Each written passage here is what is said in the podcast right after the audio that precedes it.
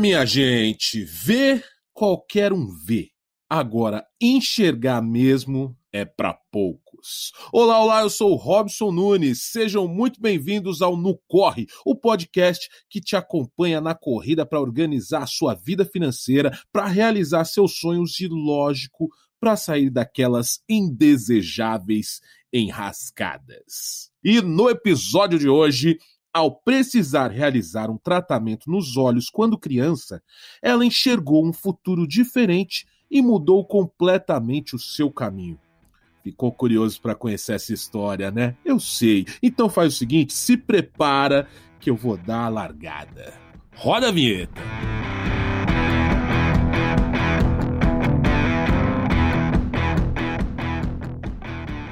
Bom, quando a gente pensa em entrar na faculdade, muitas vezes não nos damos conta de que esse é um privilégio para poucos brasileiros. Afinal, bancar uma facu não é para qualquer um e muitas vezes vira uma corrida com barreiras, igualzinha a que vimos nas Olimpíadas do Japão, com barreiras maiores, até saudade das Olimpíadas, né, gente? Saudade de acordar para tomar uma água, ligar a TV e perder o sono, ficar ali, passar o dia todo moído, mas não é sobre isso que iremos falar. Bom, no episódio de hoje, a gente vai conhecer a história da Amanda Zanluca, uma verdadeira atleta da perseverança que transformou dificuldades em oportunidades e, o mais importante, nunca deixou de acreditar no seu potencial. Fala, Amanda, tudo bem? Seja bem-vinda ao No Corre, aqui o nosso podcast do Santander sensacional.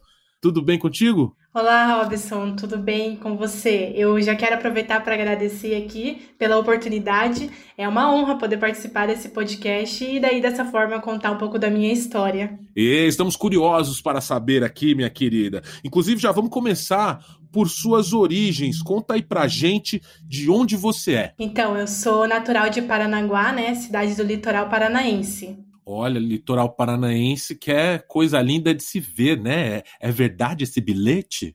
Sim, olha, o nosso... Eu sou suspeita para falar, né? Mas o nosso litoral aí, ele realmente encanta a todos e eu recomendo todo mundo conhecer. Que delícia! E como é que foi? Conta pra gente como foi sua infância lá em Paranaguá.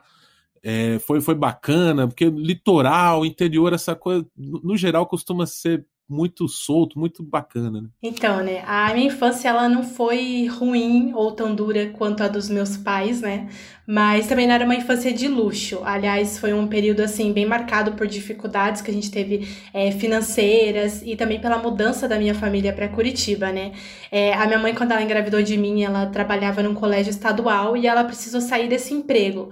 Então, quem trabalhava, né, durante a parte da minha infância ali mais era o meu pai. E por conta disso, né, ele não terminou, ele foi só até o ensino fundamental, então os empregos que ele conseguia não eram empregos fáceis, né, e também que não pagavam, assim, né, uma quantia alta, digamos. Sim. Então, foi uma infância difícil nesse sentido, né, do financeiro, mas independente das situações que a gente passava ali, das dificuldades, a gente era muito feliz, a gente, né, vivendo ali juntos e tal. Inclusive, eu lembro que meu pai, ele trabalhava de caminhoneiro e eu ia trabalhar junto com ele de caminhão.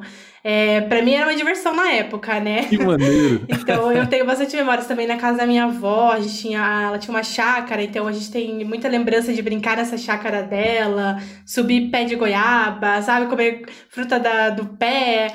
Então, foi uma infância, assim, apesar de todas as dificuldades, a nossa infância foi uma infância feliz, assim. Não tinha luxo, mas a gente sabia aproveitar com o que a gente tinha. Eu descobri esse problema nos olhos, né, com 6, 7 anos, e ali onde eu morava, em Paranaguá, não tinha tanto recurso, então eles não conseguiam descobrir o que eu tinha, e por conta disso eu tive que passar e me tratar em Curitiba. E aí, nesse mesmo período também, a minha mãe, ela dava aula, né, ela tinha feito magistério, e ela tinha um sonho de fazer uma faculdade, porque daí foi quando ela saiu, começaram a exigir, né, que os professores tivessem um curso. Então ela começou a desejar também realizar a faculdade, e aí foi quando o governo iniciou aqueles programas sociais, né, e minha mãe conseguiu uma bolsa para cursar pedagogia. E ela começou nessa mesma época, porém faltando ali uns 2 anos para ela terminar, a faculdade não oferecia mais o curso ali em Paranaguá, passou a oferecer só em Curitiba. Então a minha mãe também passou a precisar se mudar para Curitiba, né? Além desse meu problema do tratamento, a minha mãe também precisou ir para lá. Família toda em Curitiba, e como é que foi a adaptação, você na escola, como aconteceu tudo? Então, né, eu sempre estudei em colégio público, e apesar de ter esses problemas, eu sempre tive uma boa adaptação na escola. Inclusive, assim, eu sempre fui muito incentivada, né, a estudar desde muito nova. Como a minha mãe, ela é professora, ela sempre deixava isso muito claro, assim, para nós, da importância das pessoas, né, estudarem realmente. E por isso eu sempre muito, assim, gostei muito de estudar. E eu sempre fui considerada, assim, uma ótima aluna, que tira nota boa, né, recebe elogios dos professores, ainda mantenho até a faculdade esse perfil, né, então eu sempre tive, assim, essa facilidade com os estudos, né. Aí quando eu descobri essa doença, né, nos olhos, eu acabei tendo alguns afastamentos da escola, né, por conta do tratamento, né, os médicos recomendavam que eu ficasse longe da escola, mas mesmo com esses problemas, assim, eu conseguia sempre manter esse meu perfil de boa aluna, né? E os meus pais também, eles sempre tentaram, assim, facilitar essa nossa jornada para a escola. Eu destaco até, tipo, o meu pai, que ele muitas vezes me levava de bicicleta, assim, 6 da manhã para o colégio aqui em Curitiba. Uau. Naquele inverno, no frio. E com todo esse apoio, Amanda, fala pra gente como foi quando você escolheu. Você falou da faculdade já aí. Eu quero saber o que você, qual faculdade você sonhava, qual você entrou efetivamente, porque tua mãe é pedagoga. O que você escolheu? Fala pra gente. Então, eu acho sempre muito engraçado eu responder essa pergunta, porque, né, quando me perguntam o que eu queria ser quando criança, eu respondia que eu queria ser professora ou cantora, que eram, assim, as coisas que eu mais brincava. Mas aí, quando chegou na hora, né, de eu ter que escolher realmente a faculdade, né, eu acabei optando por jornalismo, né, então eu acabei descobrindo aí essa vertente aí em mim, esse dom pra escrita, e acabei indo pro jornalismo, que é uma profissão totalmente nova aí na minha família, né? Eu vou ser a primeira a me formar nessa área. Agora, Amanda, passou na faculdade, escolheu o jornalismo. Como foi? Foi tranquilo? Porque tem um custo isso aí, né? Boa aluna você era, você passou no vestibular, e uma vez que entrou na faculdade, como é que aconteceram as coisas? Então, eu comecei a faculdade já, iniciando, já procurando estágio já na área, né? Ah, já na área, que legal. Já queria já estagiar na área. Eu já tinha estagiado já no meu ensino médio já, então eu sempre pensei assim, em entrar já e estagiar na área. Mesmo que não fosse um salário tão alto, né, mas o meu interesse já era ali para realmente adquirindo experiência, né, complementando a faculdade. E você já conseguia, quando você conseguiu o estágio, já conseguia pagar a faculdade com o seu salário? Então, como eu falei no começo, era meus pais e minha avó que me ajudavam, né, pagavam a minha mensalidade. Aí no segundo ano eu consegui um estágio remunerado, e aí no lugar da minha avó eu passei a dividir nessa mensalidade com os meus pais. E outras despesas, né, também que eu tinha, eu conseguia, por exemplo, utilizar o cartão estudante, né, que é o benefício oferecido pela cidade, então me ajudava muito.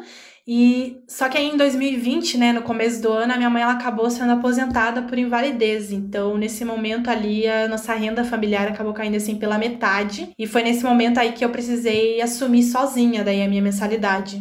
Caramba, e com certeza consumia boa parte ali do teu salário, né? Sim, consumia mais de 90% do meu salário de estágio ali. E eu não tinha como bancar também outros gastos, né, meu, então a situação tava realmente, assim, bem complicada, e eu já tava, assim, começando a pensar se eu realmente ia conseguir continuar. E como foi esse processo, Amanda? Porque, poxa, muitas dificuldades aí, em algum momento você pensou em desistir do sonho de se formar jornalista? Olha, eu não vou negar que eu fiquei desmotivada, assim, com medo, mas como a boa brasileira, né, que eu sou aí, eu sempre tive muita garra e força para vencer, então eu jamais pensei em desistir. E para mim, assim, todos esses obstáculos, né, que acabavam surgindo aí, eles se tornavam uma motivação para mim persistir.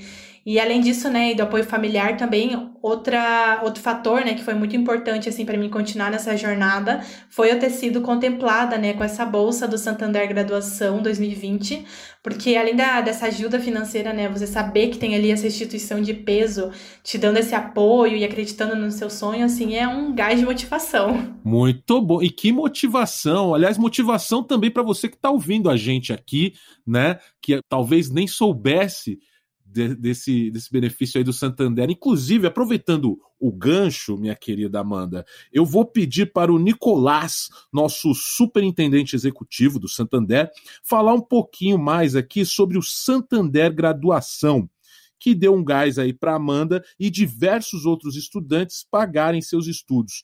Manda aí, Nicolás! Fala, Robson! Tudo bom? Obrigado pelo convite. Que legal poder ouvir a história da Amanda e saber que o Santander Graduação apoiou na jornada acadêmica e possibilitou que ela chegasse até aqui. Além da Amanda, a gente já soma mais de 4.500 histórias de universitários que foram beneficiados só com esse programa, que nada mais é do que uma ajuda financeira mensal de R$300 por um ano. A gente entende que a vida do universitário não é fácil. Esse é o momento que eles estão entrando no mercado de trabalho, os custos são altos, tem a mensalidade para pagar, muitas vezes moradia, alimentação, vários outros gastos com material didático, enfim, gastos para conseguirem viver durante esse período. O Santander Graduação tem justamente esse objetivo, ajudar esse estudante a passar por esse período com um pouquinho mais de tranquilidade. Esse é o objetivo aqui do Santander Universidades, facilitar a jornada acadêmica e proporcionar a oportunidade para que esses jovens comecem e terminem o ensino superior. A gente sabe da importância do conhecimento e da educação, por isso a gente investe tanto nessa nova geração, seja com apoio financeiro, como no Santander Graduação, seja com cursos, intercâmbios e vários outros programas de formação que a gente vai abordar melhor ao longo dos próximos episódios. Até lá, vale a pena dividir com a turma o site da nossa plataforma de bolsas, que é o www.becas-santander.com.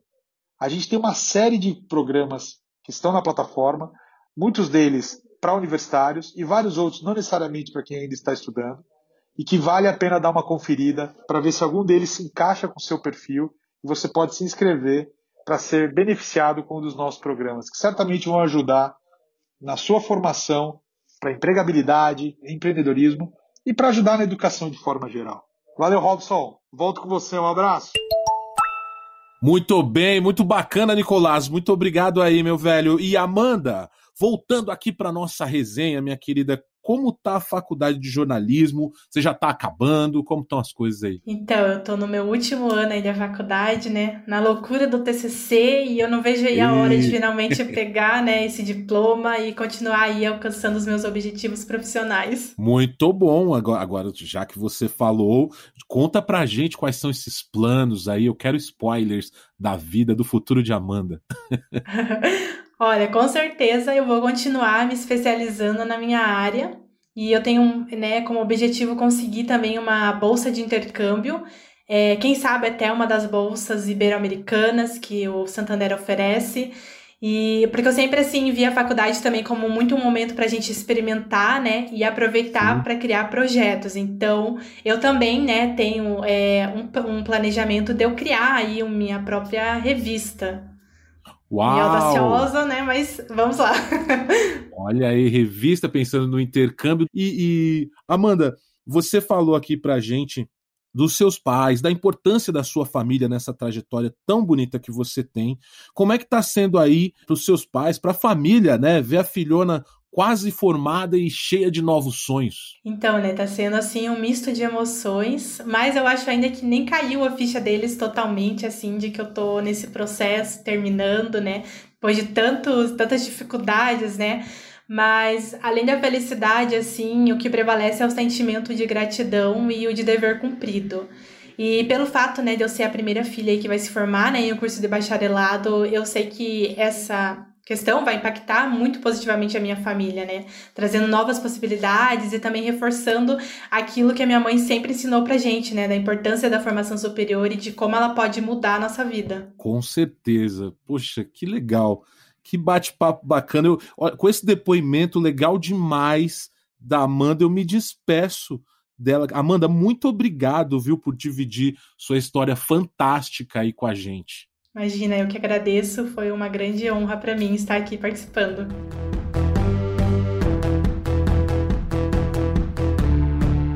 E é para continuar te inspirando e ajudando na corrida para realizar seus sonhos e objetivos que a gente está aqui, meus queridos. Se você aí ainda não segue o No Corre, agora é a hora. Siga o feed do No Corre no Spotify ou no seu agregador de podcasts preferido. E também, é lógico, no canal do YouTube do Santander. Assim, você tem acesso fácil a todos os nossos episódios, que estão muito maneiros, um melhor que o outro, viu? A gente se ouve por aqui e corre junto daqui a 15 dias. Combinado? Te espero, hein? Então agora, desplugando.